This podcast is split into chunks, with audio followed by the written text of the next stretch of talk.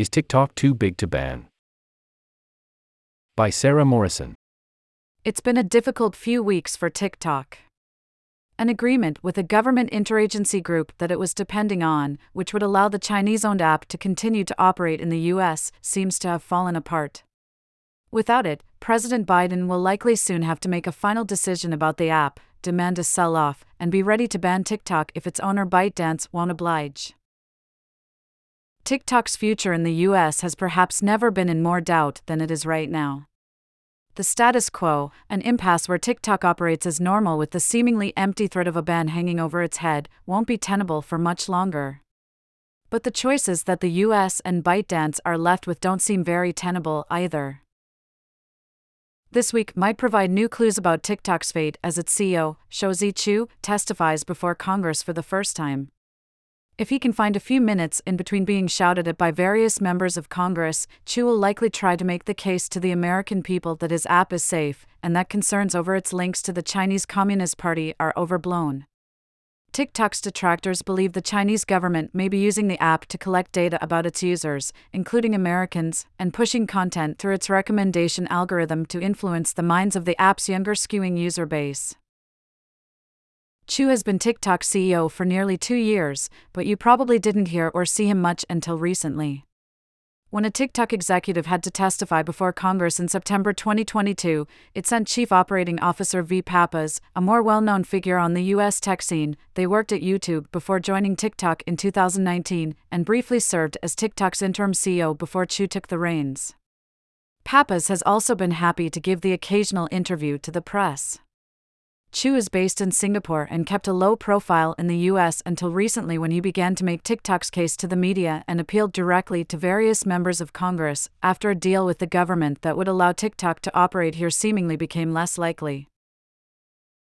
Now Chew will get what's likely to be a public grilling from lawmakers, as high profile hearings like this one tend to be more about representatives getting sound bites and camera time than they are about delving into whatever the hearing is purportedly about the TikTok CEO will likely face hostility from Republicans and Democrats alike, but he may also get a chance to put forth TikTok's argument for why it's not a national security threat and why its continued operation in the US is a good thing, or at least why it's no worse than other social media platforms.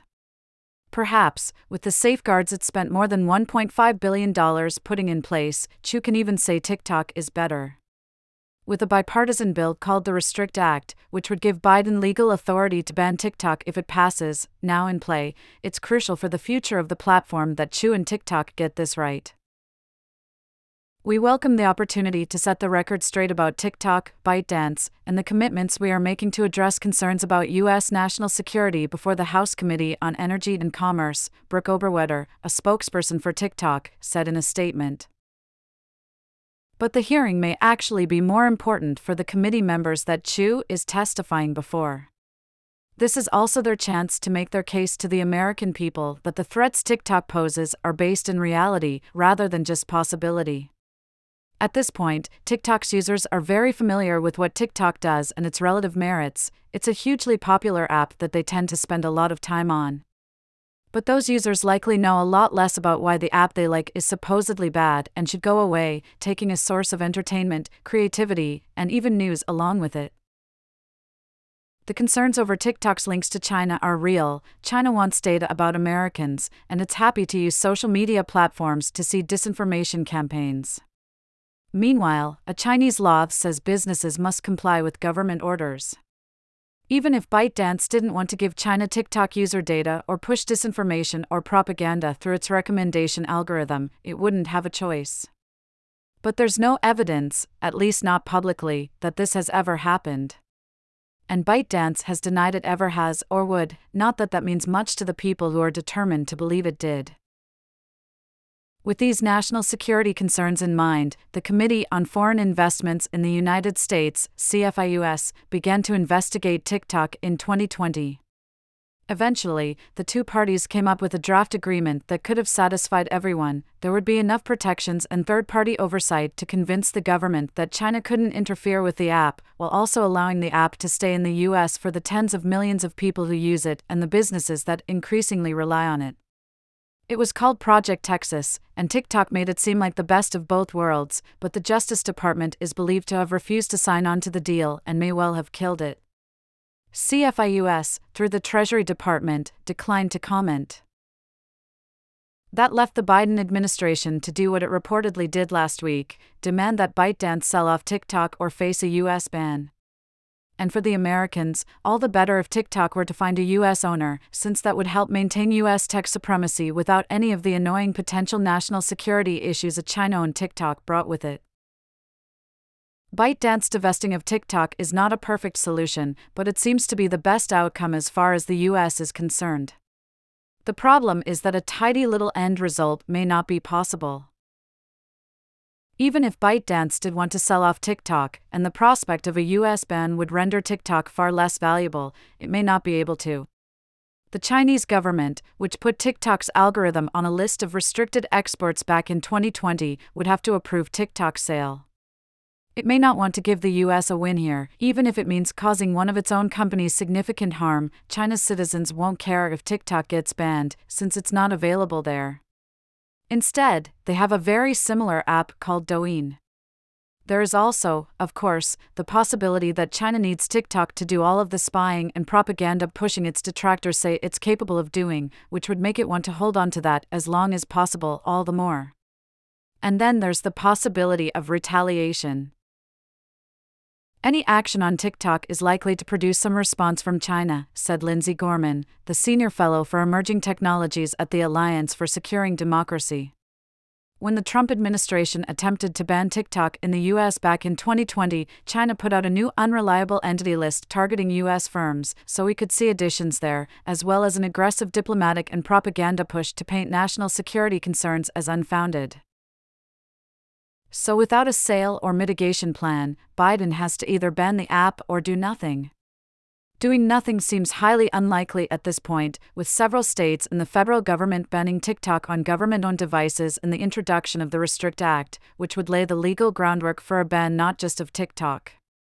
The Biden administration issued an endorsement of that bill moments after it was announced, indicating that it's on board with the idea of a ban or at least a viable way to issue one.